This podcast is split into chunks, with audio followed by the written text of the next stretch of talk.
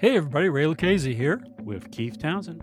Welcome to another sponsored episode of the GreyBeards on Storage podcast, show where we get GreyBeards bloggers together with storage and system vendors to discuss upcoming products, technologies, and trends affecting the data center today.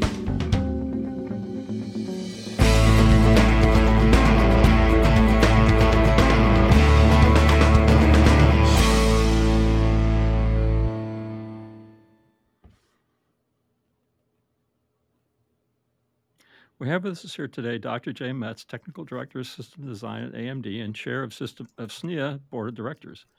Dr. J has been on a show before, and he and I were at Storage Developer Conference last couple weeks back, and uh, SNIA also presented at Storage Field Day 26, which I attended.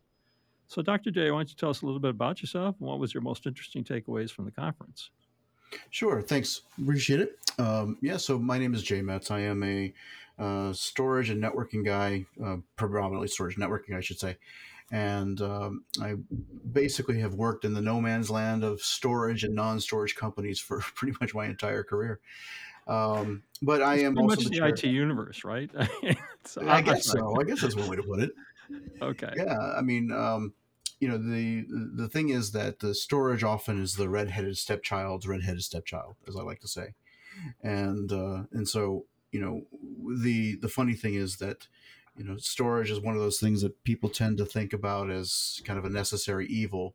You know that all you have to do is store a bit for me and you're you know what do you have to do? It's not a big deal. What's the big what's the whole point? What's big what's the problem here? You know um so what i do at uh, at amd is um, i am so i am hired and i'm i'm working to kind of coordinate a company uh, with uh, with the team that I work with to kind of move beyond the component side and into a systems approach where we talk about the relationships with the different components. And, and storage is a wonderful um, method to do that because data is you know the, the lifeblood of any data center or any, any kind of system whatsoever and so having these pieces work together and those relationships between the components uh, is where I where I tend to thrive. So that's what I do for for the organization. And then I also work um, as the chair for SNIA, um, you know, the storage uh, industry association that um, you know we we primarily focus on uh, not only standards development but also education and um, and tradecraft in helping people understand you know the futures of storage working on different new developments. And uh, the storage developer conference which SNIA hosted uh, we saw all kinds of new technologies everything from you know memory movers uh, something called the smart data accelerator interface which was highlighted in uh in, in, the- storage field day as well as um, dna storage which was also highlighted in the storage field day and cxl computational storage you know the, the you know the the work being done in um, you know for uh, smb we had plugfests you know it was just all things storage and, and a lot of things the people that were involved are just true storage geeks and and very developed uh, for um, for that kind of that kind of uh, personnel that kind of audience. To, to take the flash memory summit and and, Yeah. and just really go deep into the depths of the contents that are there. That's I would, I would say, you know, like I, I didn't, because I was at Storage Field Day, uh, I didn't uh, attend a lot of sessions, but it seemed like they were a little less technical than than normal. Maybe it was just the sessions that I looked at. Uh, you know, in the past when I've been there, and uh, quite frankly, it's been quite a while since I've been there. So Uh, maybe that was the conference for me. The, the yeah, a lot more, a lot more technical uh, stuff was discussed. I mean, you know, like file systems and things of that nature. Uh, but maybe I missed all that, right? Tell me I missed that, Doctor J. you definitely missed it okay, well that's good. That's good to know. So, uh, you know, a couple of things that you guys talked about at um, Storage Field Day. Let's talk DNA storage. I mean, where the heck is that? I mean, the guys seem to think that you know they're they're at a point where they can store gigabytes of data, and and they're scaling up to terabytes. And oh uh, Oh yeah, I mean, the, so this is this is a long game, right? There, there's no there's no short term thing here for for this kind of of work, um, and they've got a lot of stuff that they're working on that that still are players to be named later. But the but they've really only started recently. Uh, in in the grand scheme of things, it's only a couple of years old, and they only joined um, SNIA last year uh, where where they became a technical technical affiliate. So the um, the uh, the issue here is that if you're going to be thinking about these things and you're going to be working on the different hardware and software layers, not to mention the, the different protocols for this, it's it's one of those um, elements of the actual capacity is pretty irrelevant. Whether you're talking about um, you know whether you're talking about gigabytes or terabytes, that's not nearly as important as the persistence over time right? So, so Well, uh, it's a yeah, I- starting point. Maybe. I mean, it's certainly, uh, you know, persistence is certainly a key to any storage, right? I mean, but th- nothing's going to persist. Well, nothing besides DNA is going to persist for thousands of years, let's say. But uh, access and and and you know, gigabyte. and, You know, we're we're talking terabyte. I got a terabyte on my damn laptop, let alone my iPad. And uh, you know, Mhm. it seems like 600 gig is gone without even thinking about it. So Well, I mean, w- w- in ter- capacity is important. Uh, No, you, you, yes, you, capacity is important for the actual implementation and the functionality of putting it into practice, without question, absolutely. But in terms of of where the focus is right now, the capacity will come. Right, Oh, it's it's one of those things where if you do this right, the capacity is going to come. The, the the methods and the technology are pretty blunt force trauma at the moment. There's not exactly a surgical precision when it comes to the capacity side because the real focus is being done on the level of persistence over time. Um, and so I, I didn't mean to minimize the fact that capacity, you know, it doesn't have significant role to play in time, but the, the purpose here specifically is the, you know, the, the fact that they're looking at creating a method of, of, of encoding, decoding, searching, moving, and uh, prioritizing DNA based permanent storage. And the capacity will eventually start to, to come over time because you, the archiving part of it is is obviously key. So having massive amounts of capacity is sort of a, an assumption at this point. So, Dr. J, is the primary use case mainly for the resilience and arch uh, the an archive being that primary use case, or you know, we had someone on I think uh, Ray last year, and we were talking in Yeah. detail about this, and uh, is replication more of a uh, a use case for a DNA DNA based storage? I think. Well, you're, so replication is part of the process by which data is made resilient in DNA storage. So, can you be a little bit more specific what you So when when I say when I think of replication, I think more of a Like application DR? availability and the uh and the ability to you know long term. Let's you know abstract like DNA and the protocols from it. When I'm talking to customers about replication, it's mainly to put data where it needs to be for either business continuity or from a uh, performance perspective. So, you know, this is why we love object storage because replication is inherent in, in object storage. And it also benefits for resiliency, et cetera, et cetera. So, from a, I guess the better way to, to state the question is what's the end application for uh, the resiliency that DNA storage provides? I believe you, is probably smart to think of it as sort of a write once, read almost never. Yeah, Mm. yeah. Or Because- archive, deep, Yeah. deep archive. Yeah, we're we're we're talking like glacier levels of access, and the only thing that you really need to make sure is that the same bit is going to come back when you need it, right? So this is so for, from an application perspective, you're not going to see this as a as a means of um, you know mission critical storage at all, right? This is that's not what this is. We're not talking about application access on a on a real time basis. Yeah. Um, yeah, so as long as the replication is there for for security uh, of the security of the bit, I, I should say, um, you know, that's the intrinsic to the storage medium. It's not necessarily replicating data across vast distances or anything like that. Uh, you're replicating within the DNA storage cell, I guess, in order to make sure you've got sufficient copies to do reads and Mhm. to last a long time. Yeah, and I think the other part of it too is that the locality of it may actually have some sort of influence on the replication um, policies, and and when you start to tease that out a little bit, the thread will draw you into okay, well, how do we find the data that needs to be put into any one particular place? So the searching becomes a critical element, and and then so how do we do the data movement, and how is it does it is it which where do you actually start to have the process of reconstructing that data somewhere else, and what are the methods by which that happens? And those are all things that the DNA Storage Alliance um, are working on. You mentioned search. Why why do you think search is such an and most archives don't have a search requirement per se, I guess. I I, I guess it's there all, all along, but it's not something that's specific to the archive. Well,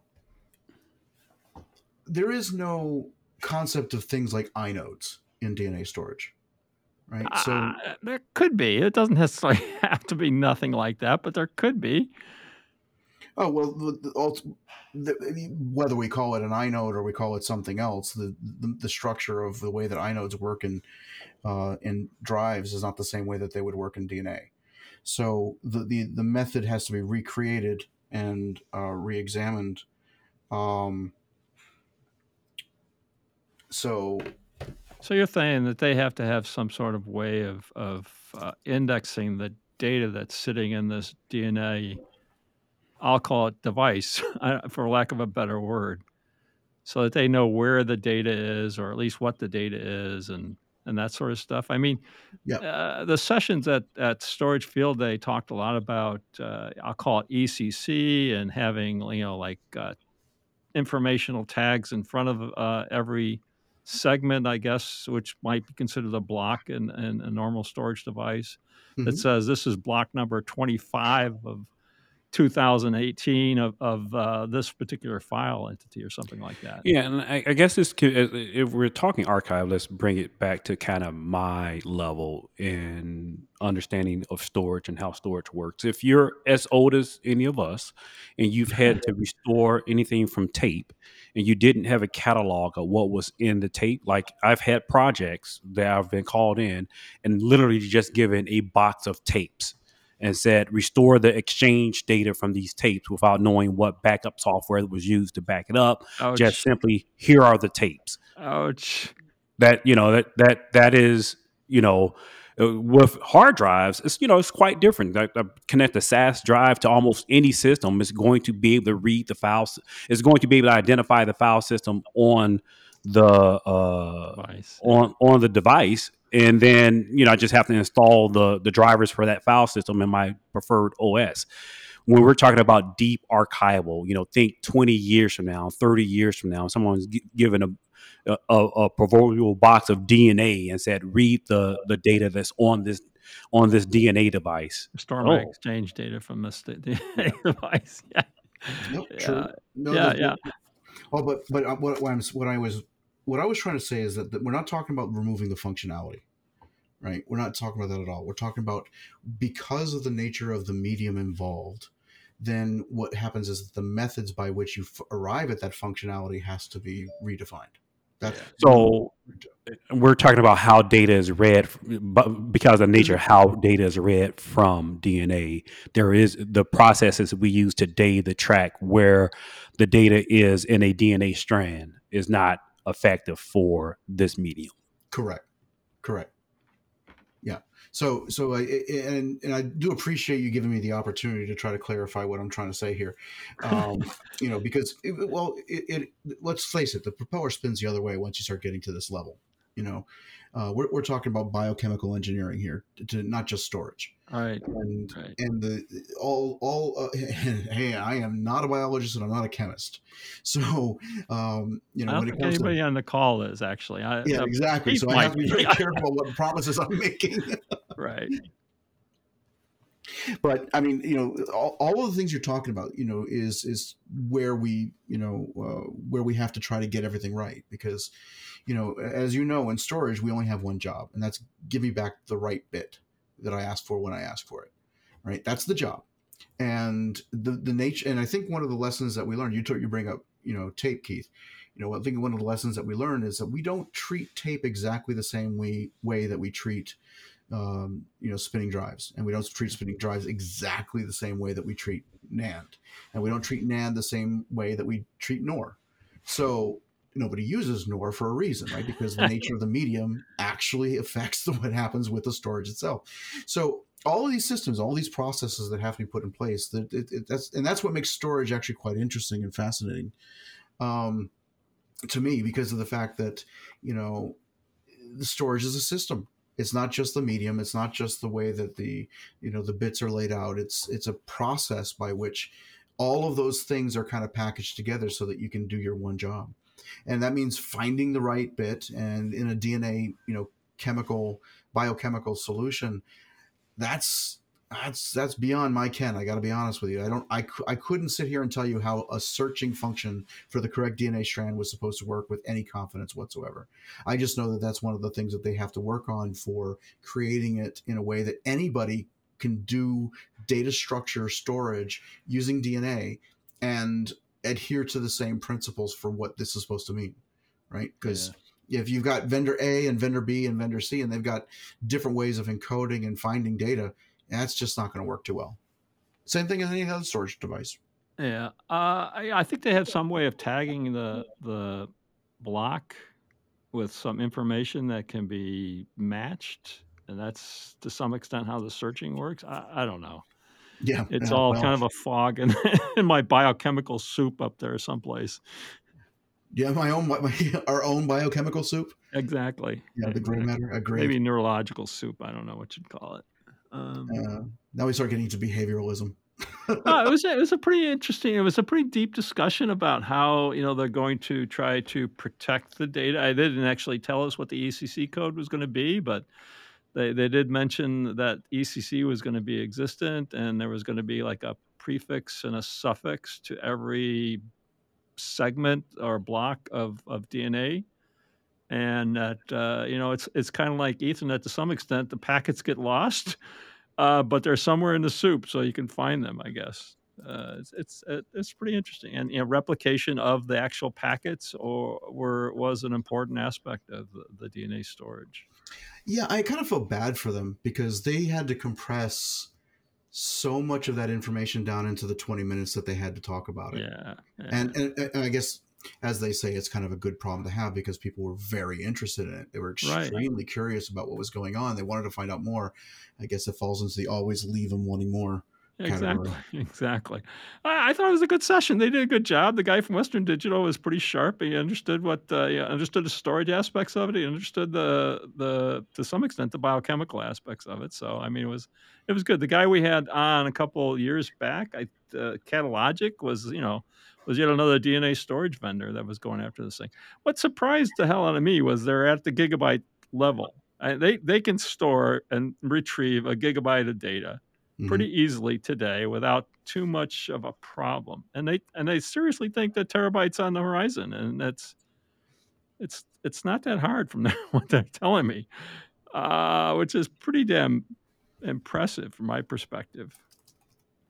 I agree. I agree. And I think one of the things that kind of scares me overall is that I'm rapidly getting to the point where I will not be able to understand how storage works anymore.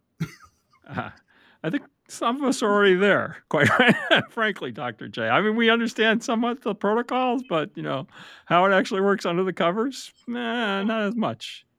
Yeah. Optane, Optane is uh, you know one of the things that you know it looked pretty interesting, but it wasn't clear what it actually did under the covers. But yeah, and uh, the the funny thing is, is that the Optane story itself is uh, is a, a kind of a a unique case study. I think we're going to find something out of a Harvard Business Review at some point in time. Oh yeah, yeah. to, to, try yeah. to figure out you know what what went right and what went wrong there because I, I thought the technology was really quite um quite amazing.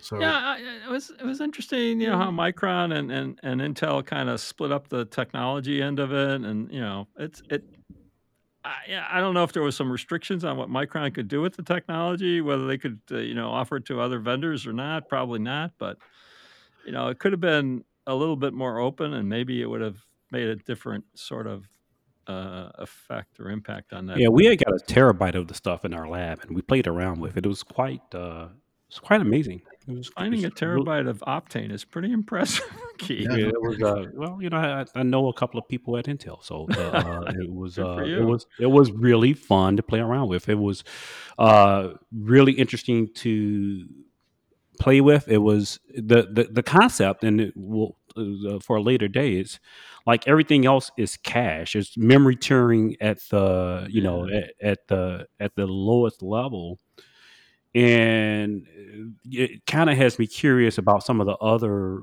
topics at SNIA, and you know, as we're kind of coming out of the fog of Optane, CXL is starting to become kind of the It was, yeah, it was a very prominent discussion. I mean, the Yeah. other discussion at Storage Field Day 26 was the SDXI. You want to tell us a little bit about that, Dr. J?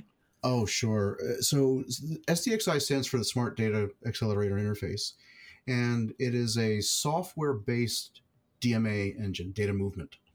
And the reason why this becomes really important is that other hardware-based uh, move, uh, you know, uh, DMA engines are unfortunately not portable. Right? You have very specific hardware-related uh, engines to, you know, to move data from one location to another. You know, I mean, it was always hardware driven. I mean, it was the speeds and stuff like that required were pretty impressive, right? I mean, we're talking True. memory access, right? Yeah, I mean, and and I think one of the things that's really kind of cool about SDXI is that not it's well, it's software based for one thing, but the other the other issue is that um, you know you could run it um, on on any device that could you know run SDXI, run the run the uh, you know the run the software based solutions. There's no instruction set required. There's no specific hardware set required. You know, basically, if your hardware, you know, if your your hardware vendor creates something that has SDXI in it, you could basically have your application address it and attach to it uh, to do some d- memory movement. Now, as far as functionality is concerned, where things get really cool is that what it allows us to do is affect the application performance when memory access is required that you can't currently do. So let me let me give you a, a better example. Um, you are very familiar with containers, with virtualization, with the abstraction layers, and and we're getting further and further and further away from the hardware, right? Um, and and that becomes a problem uh, because what happens is the application developers they don't like the way that things are working, so they basically build another abstraction layer on top of it. I don't know if you've ever really traced how many different abstraction layers they are for metal as a service, but it gets really deep. Yeah. And yeah. so- no, I've seen a couple of these things. It's it's uh, it's painful. Yeah, exactly. So by the time you actually do all these translations to get memory to move from one location to another, um, let's say, for example, you're doing storage virtualization, just as a nice simple one, right? Um, you're, you're talking a pretty hefty latency element, you know, to get that stuff coming back. Um, and so what winds up happening is that SDXI allows the application to directly call the hardware to move the data from one memory region to another memory region. And, and effectively bypasses all of those abstraction layers. So you don't wind up having to worry about having to go through layer after layer after layer of memory abstraction and create all these different buffers. You really start to think about all the different buffering that has to go on for each of these different abstraction layers. It's just it's enormous. So by being able to just simply say move this data from this location to another location and have it accessible via a privileged software um, thread you bypass a whole bunch of this latency inducing movements uh, through I- these I- layers. You see this operating across like uh, something like GPU Direct to move data from a storage device to a GPU. I mean, So uh, it's no, it's not quite like that. So the way that the way that um, GPU Direct for storage works is it effectively avoids um, from one device to another device to bypass the round tripping that goes through multiple um, multiple software layers of each of these different. Um, uh, uh, let me let me rephrase that. Let me try that again. It's a little bit different with GPU Direct because the way that GPU Direct works is that it doesn't require the GPU to call the CPU for Yeah. controlling the movement between different devices. In other words, the CPU thought, doesn't I have to be a it traffic. data directly from storage to GPU without having it be buffered in the CPU. That was my understanding of GPU Correct. Direct. Yep. And and that winds up being you know the the big advantage to GPU Direct because you're, you're not going up into the kernel for uh, for, for that. So that's a that has to do with with avoiding the use of the CPU as a buffer for that memory movement. Right. What what So- SDXI allows us to do though is it allows us to use the CPU's the, the application that's on the CPU to basically move into a different memory region uh, as as required without having to go outside of the CPU or without through going through multiple memory buffers. Keith? So, from a practical perspective, you know, I have, you know, I'm, I'm a virtualization guy. I'm a, a, a traditional virtualization guy, and I'm let's do a simple form of virtualization. We're uh, accessing storage via CNI from uh, Kubernetes, and that storage is being provided by a VM in your hypervisor. So I'm Mhm. going through the Linux kernel to access that and the Linux drivers to access that storage or memory. And then that machine, that host, that Kubernetes pod uh, and host is sitting on another VM that is yet on storage or on a VM that's uh, provided by storage to another Linux system that's using the file system to provide the storage. So, you know, this is three layers of abstraction that the application developer has to go through to call memory. So, this capability doesn't necessarily bypass the Linux kernel, but necessarily p- bypasses the drivers so that I can call the storage directly from the hardware device, the ultimate hardware device that's providing the the, the capability. Well, this is more of a memory data mover than a than a block data mover. So we're not talking about LBAs in in the way that you know a, tr- a traditional storage device might be accessed via any bare metal or virtualized environment. So this is really how do we handle the bypassing of the different Dr. J, tell me what what a memory mover what who who would do a memory mover? I mean, is I, I shared memory kinds of structures? Is that what you're thinking of? I mean, Yeah, so uh, I mean, Keith's Keith's example of the virtualized environment is a really good one, or you know, the the, the container environment. So in, in many different um, storage environments, you've got um, you know virtualized elements of the controllers that require you know the, the, the data to be moved from one uh, virtualized environment to another virtualized environment. So let's say you just got two containers, right? And you need you you basically want to move from a application container into a storage container uh, or you know from an application which in a VM to a storage VM, right? So what you what you'd have to do is you'd have to have the hypervisor do all that memory movement, which in of itself is a virtualized environment from the actual abstracted actually from the storage. What we're looking to do here and what we're talking about doing is saying, all right, instead of instead of talking to the hypervisor, talking to you know the memory buffers, we're going to talk to the hardware because we're really just moving into these protected memory spaces so that the the information is the data is ac- accessible directly by um, the by the application and the virtualized environment. So, for instance, instead of writing zeros with the CPU into this environment, you could basically just call a SDXI routine to zero out that memory space. Right, so the So- work is actually done by the CPU uh, naturally without having to have all these different these different component parts, you know, uh, continue to move data from one buffer to another buffer. So if I'm building a system, a tiered memory system, and I need to move memory from different tiers of storage, this would be a conduit for that and enables me to build my application across more platforms just as long as they support this protocol. Correct. As a matter of fact, the, the applications don't know any of this. I mean, although basically what they're going to do is they're going to call the, you know, the API. SDXI calls, and, and that's it. Yeah, so if I'm if I'm if I'm working a Kubernetes project or a Kubernetes related product project, this is where I would build I would build this capability into the platform that I'm building. So let's put some names behind this.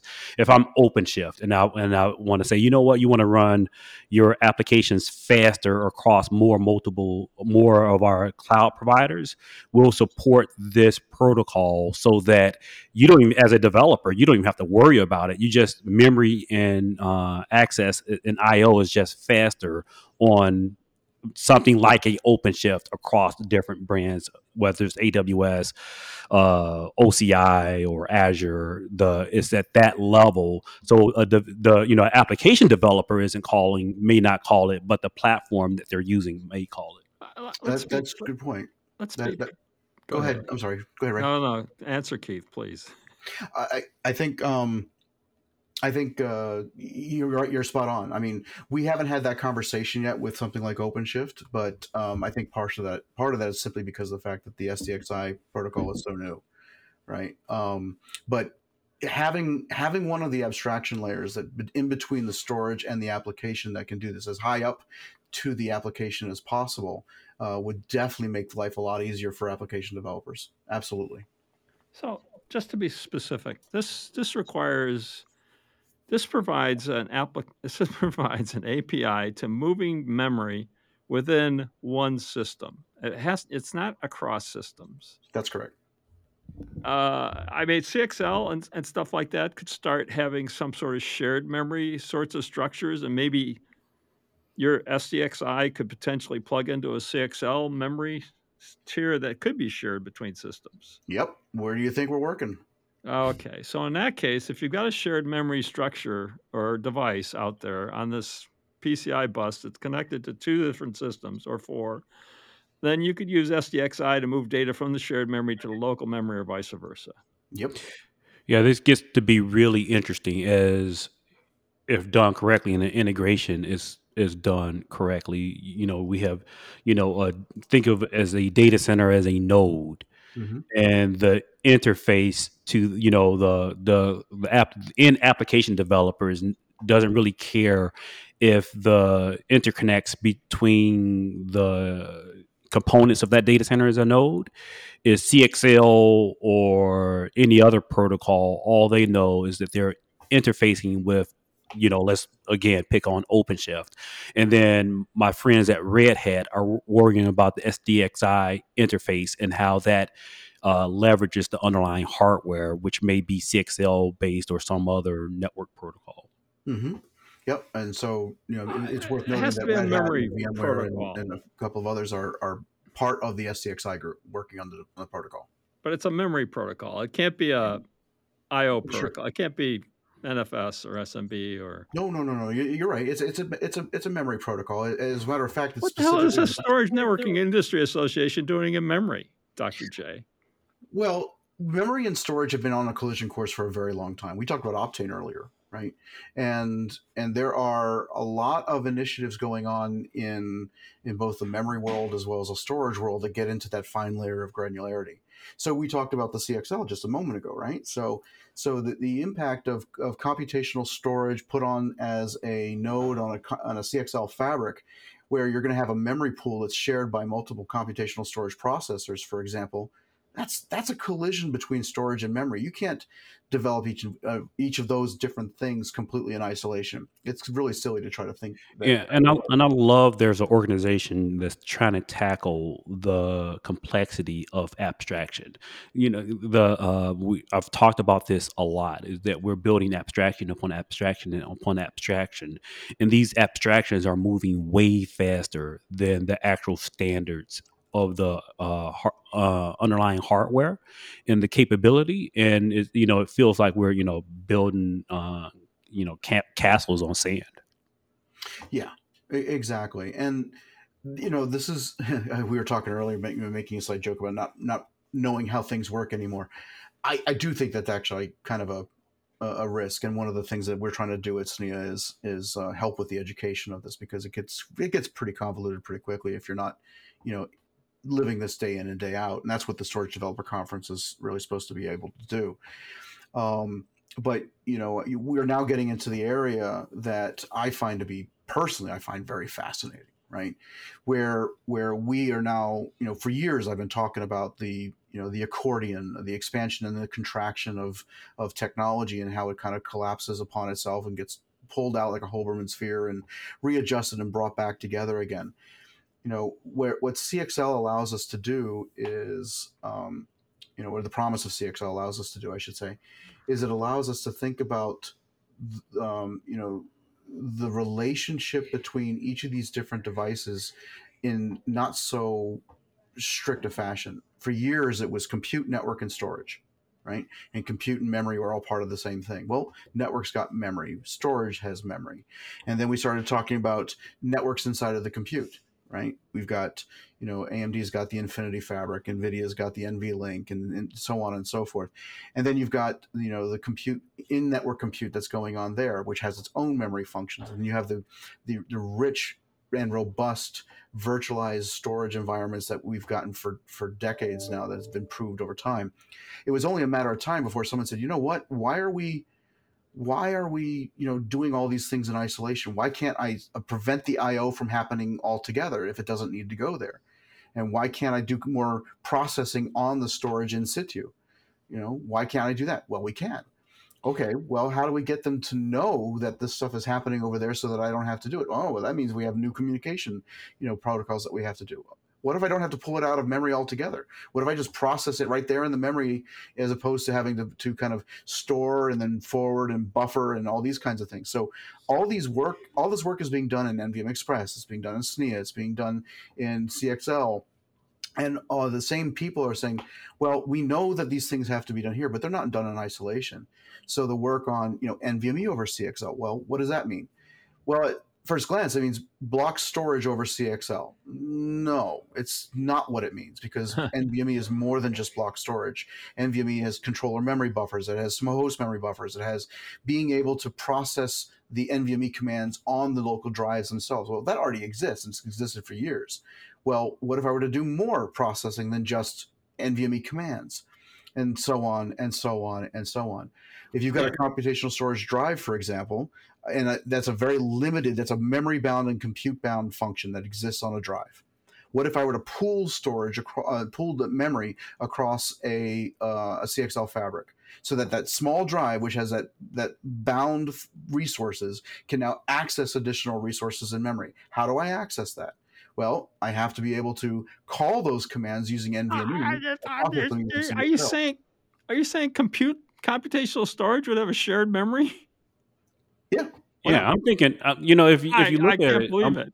I'll, I'll, look at my. I have an HPE 6000 with dual controllers. It has a, a couple of AMD EPYC processors in it, mm-hmm. and I'm thinking. I'm looking at this thing, and I'm looking at my external uh, uh, servers to it, and I'm thinking, why am I sending I/O requests to this extremely capable pod to come back to compute just to run on processors that's actually slower than what I actually have in my storage array?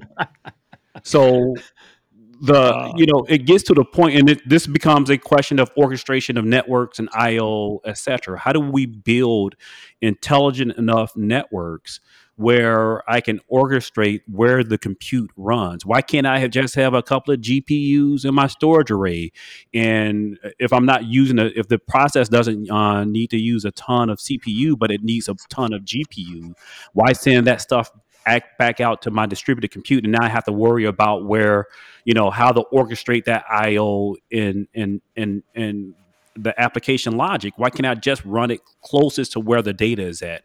Because data has gravity and the it is a fascinating computational compute for me or storage is a fascinating area. He's not just talking computational storage; he's talking computational memory. Well, and that, and and again, it's the this is why it's in SNIA because it's the same problem in my opinion. Uh, it is how do you get the I/O to the compute as fast as possible, I'd say, or as efficient as possible at the right I/O profile data. We're talking data. Well, and that's where you know that goes back to your original question, Ray, which is you know SNIA is about data. You know, we we're about protecting data, moving data, storing data. We're, we're, we're it's about data, and and we we're not so arrogant as to think that we have all the answers. On the contrary, we we know that there are many different facets that have to be addressed. So we're focusing on working with these other organizations to ensure that the industry itself can solve these particular problems without having to you know reinvent the wheel every single time because quite frankly you know the cxl group is now dealing with concepts that storage is addressed for decades oversubscription, mm-hmm. fan in ratios, those kinds of things. Right. and and w- working together allows us to learn from each other's past experiences because you know that that's what's going to allow us to f- to put the right tools for the job in the right place I would say the other thing that, you know, and I was thinking about this long as we started talking about this, there's security implications of SDXI are pretty intensive. I mean, you have, you know, these guys out there snooping cloud memory, you know, to try to find passwords and stuff like that. And having something like SDXI in in this space is that going to increase the ex- security exposure? I guess that's and that's a really good point. So security in sdxi was built in from the ground up. Um, and I, I didn't cover it here because it's one of those things actually hang on a second.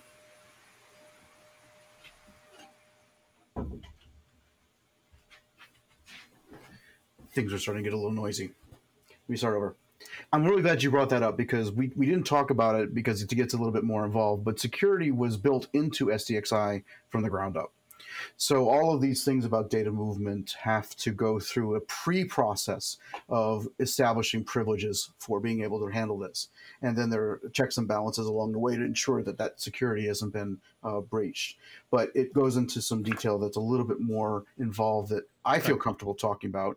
Um, But uh, and it also would take a little bit more extra time. But it is built in from the from the word go. So my, I have to assume stuff like encryption, um, even before the data is transferred, et cetera, et cetera. So the the idea is that uh, uh, data uh, at rest, data in motion, and the uh, authentication of the uh, uh, even ability to put pick up data and put it somewhere is is a consideration. Yeah, so it's a multi-stage process, right? So you've got the you got the setup of the of the DMA movement, and then you've got the actual movement itself. As it turns out, um, when you when you have the the privileges set up uh, in advance, that's before any data gets moved at all. And then when you have the data movement, one of the things that could happen in the process is that data could be mutated. It could be encrypted along the way. It could be decompressed or compressed along the way. Um, there's a there's a whole other element of SDXI that you know we just haven't had a chance to get into. Yeah. Um, I just gave one example about you know bypassing all those layers of abstraction, but SDXI is a very robust uh, data mover with security implications um, taken into consideration. So Ray, this just all always go back to my premise. All all storage is just a bunch of networking. Yeah. Ah, no, it's not. Networking can drop packets. Storage cannot drop bytes. I'm going to let you guys fight that one out. I'm There's nothing to fight. He knows. He knows as well as I do. You can't. Yeah. Well, that's a different discussion. I just want to say for the record, I I coded a a, a DMA interrupt handling program back in the 70s, 80s, maybe. It took approximately 127 microseconds to do the interrupt, and, and the DMA interrupt occurred every 128 microseconds. So doing DMA in software is tough. yeah, it is. It's not easy. At, at time constraints are very severe here. Yeah, and as, as it turns out, you know, it's it's not a perfect tool for everything, right? No one, nothing is. I don't want to give the wrong impression that we have suddenly come up with a panacea for data movement, right? Because every time every time you do something in software, you have increased the overhead all the time, right? It, it takes you know for every for every virtual bit, you have to have a physical bit Yeah. and in software a software based approach is, is going to be useful for for certain things like portability chaining functionality that kind of things that may wind up um, you know uh, be more advantageous in software if you've got large transfers um, and then small transfers small data movements small dma uh, might be you know much more appropriate for hardware based engines so don't get me wrong. I mean, we're not trying to say that this is a this is a uh, a solution that's going to do away with all hardware based solutions. That's just just silly. It's like it's like the tape is dead argument. Anybody who says that doesn't know anything about tape. Right. And this goes back to kind of my serious argument that the higher level abstractions are actually moving faster than even something like this infrastructure focused protocol and data mover. You know, I have friends who are just been hired on to AWS to to continue to add features to S3 Mhm. So Ouch. you know we're dealing, and then the industry as a whole has to catch up uh, to S three as a capability across these new capabilities across their products as well. So you know it's it's a uh, it's it, it's an exciting area that that that just continues to to move faster than any of us can individually follow. Yeah, and I think that's one of the reasons why SNIA is so, you know, uh, so valuable.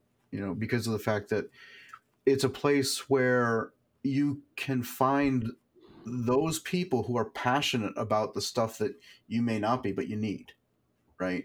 So um, I am nowhere near as as impassionate about the DNA data storage uh, from a professional perspective. Intellectually, I am. I'm curious. Right? I'm a curious yeah. person. Um, but when you when you talk to the people in the, the DNA Data Storage Alliance, for example, wow, they're just they're really into it. You know, they're really really into it. It's the same way. It's the same way for green, right? Energy efficiency. It's more of an intellectual academic pursuit for me.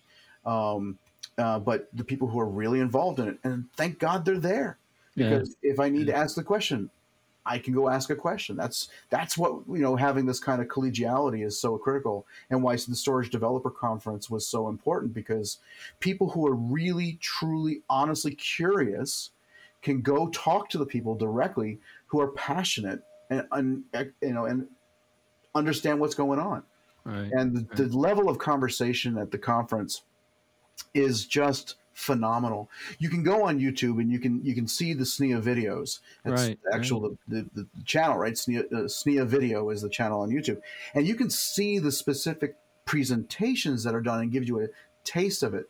But the birds of a feather conversations, the hallway conversations, the being able to talk to the people who write the code, you know, uh, that's that's intense, man. I mean, you know, you you sit down and you talk to the people who are writing the actual code, the protocols, and they can tell you why these things were done and you know what the what the threats are that you never even thought of in a million years. Yeah. I yeah. did not know that that was a that was going to be an issue. Ah, yes, but that it It is. Is. It is. All right. Listen, gents, this has been great. Keith, any last questions for uh, Dr. J? Not that I would actually understand the answers, so you know, we, we have him on for a specific reason. All right, Dr. J, is there anything you'd like to say to our listening audience before we close? Um, actually, yeah, there is. There's one. Um, first of all, I wanted I wanted to thank you both. Um, Our I, pleasure. I, I honestly, you know, you know, whenever I whenever I do my short takes on on the blog, I always, always, always look to your blogs, your your um, presentations, your podcasts, um, and I know that you've done a phenomenal service. And just wanted to truly thank you both for all the hard work you put into, you know, opening up this stuff to the audience. Oh, we appreciate it. Thank you. Well, okay. Well, that's it for now. Uh, thank you very much, Dr. J, for being on our show today. Well, thank you for having me. And that's it. That's it for now. Bye, Dr. J. Bye, Keith. And bye, Ray. Until next time. Next time, we will talk to another system storage technology person. Any questions you want us to ask, please let us know. And if you enjoy our podcast, tell your friends about it. Please review us on Apple Podcasts, Google Play, and Spotify, as this will help get the word out.